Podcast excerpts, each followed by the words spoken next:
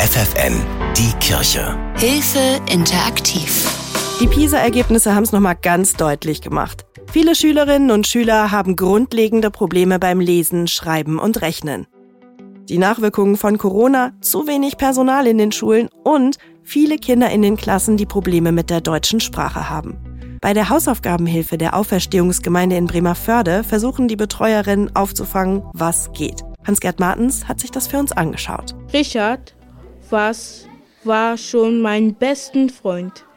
Wir waren echte Blutsbruder. Precious muss lesen üben und natürlich auch verstehen, was sie da vorliest.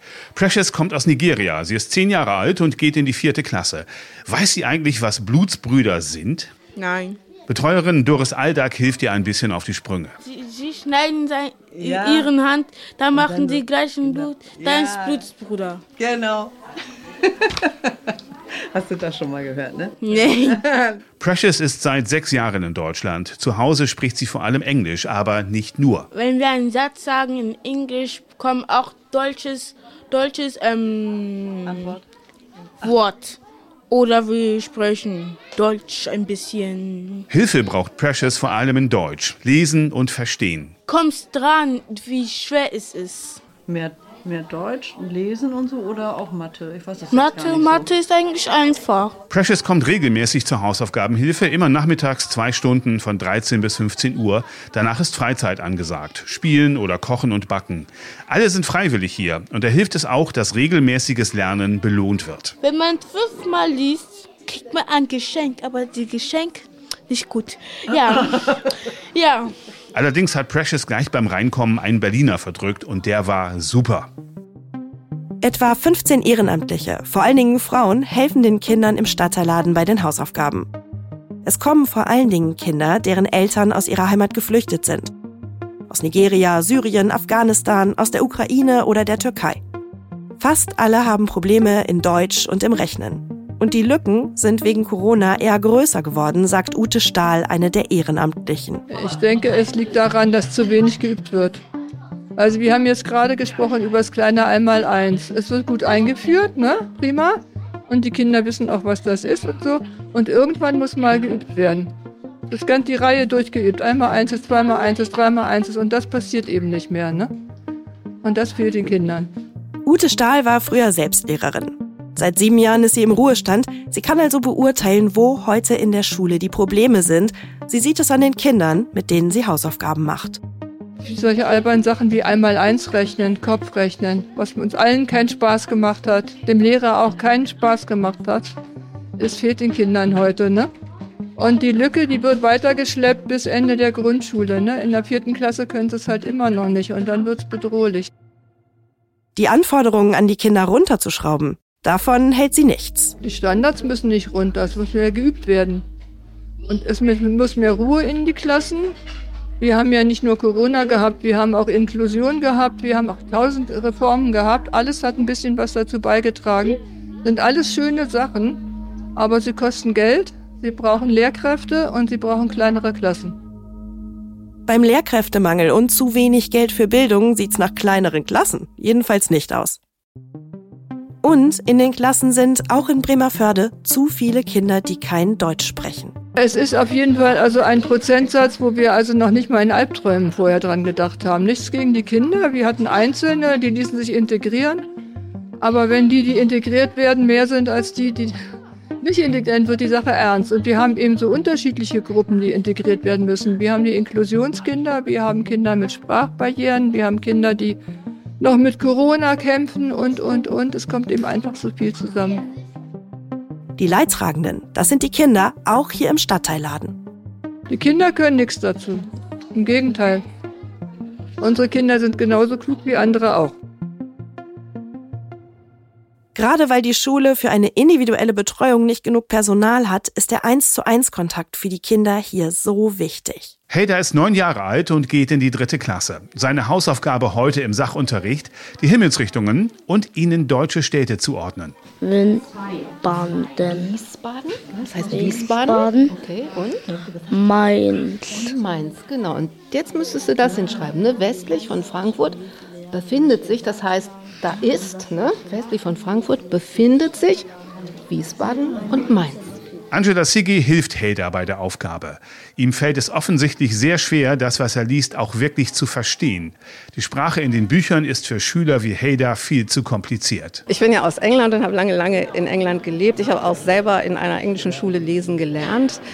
Und England ist Spitzenreiter im Lesen in Pisa. Also, und ich denke nicht von ungefähr. Und das, also dieses Frühanfangen, viel, viel vorlesen, mit Texten arbeiten, die auch einen Inhalt haben, der interessant ist, aber nicht unbedingt eine Sprache, die schwierig ist. Angela Siggi ist zweisprachig aufgewachsen und sie ist Übersetzerin. Sie weiß, Deutsch zu lernen ist nicht leicht. Auch sie sagt, die Kinder brauchen individuelle Betreuung, denn der Wille, der ist ja da. Wir sind freiwillig da, die Kinder sind freiwillig da und wir sind oft drei, vier Erwachsene im Laden.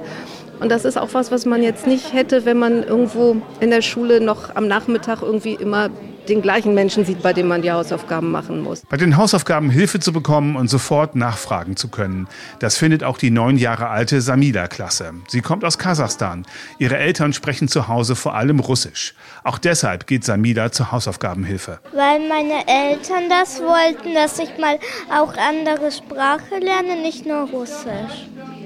Almut Schmidt ist die einzige hauptamtliche Mitarbeiterin im Bremer Förderstadtteilladen. Sie ist jeden Tag da, wenn die Kinder von der Schule zum Hausaufgaben machen in den Laden kommen. Auch in der gesamten Corona-Zeit war der Laden geöffnet, allerdings durften dann immer nur einzelne Kinder da sein, wegen der Corona-Auflagen.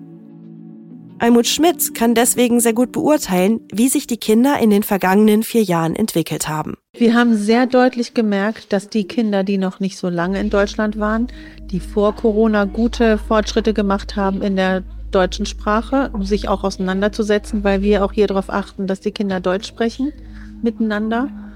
Ähm, dass nach Corona ein großer Rückschritt war bei vielen Kindern. Die haben einfach Worte vergessen und auch Satzstellungen vergessen weil sie einem eben nicht angewandt wurden. Bestätigt wurde Almut Schmidt auch, als die Ergebnisse der aktuellen PISA-Studie veröffentlicht wurden. Die deutschen Schulen schnitten dabei ziemlich schlecht ab. Auch in der PISA-Studie wurde das ja auch deutlich, dass die Kinder mit Migrationshintergrund größere Lücken aufweisen, sowohl sprachlich als auch äh, ja vom, vom Verstehen, vom, vom Lernumfang her. Inhaltlicher Umfang ist kleiner. Das, äh, das sind äh, Sachen, die schleppen wir die nächsten Jahre auch noch mit uns herum.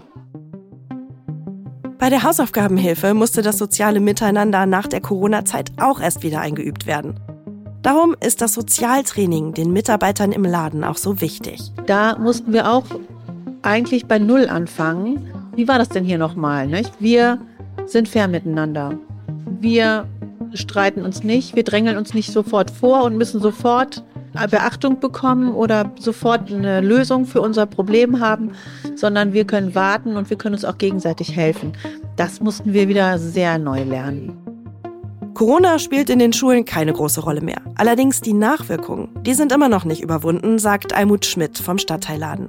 Man müsste da viel mehr Geld ins Bildungssystem reinpumpen, jetzt nach dieser Corona-Zeit und nicht im sozialen Bereich kürzen, wie es ja angedacht ist.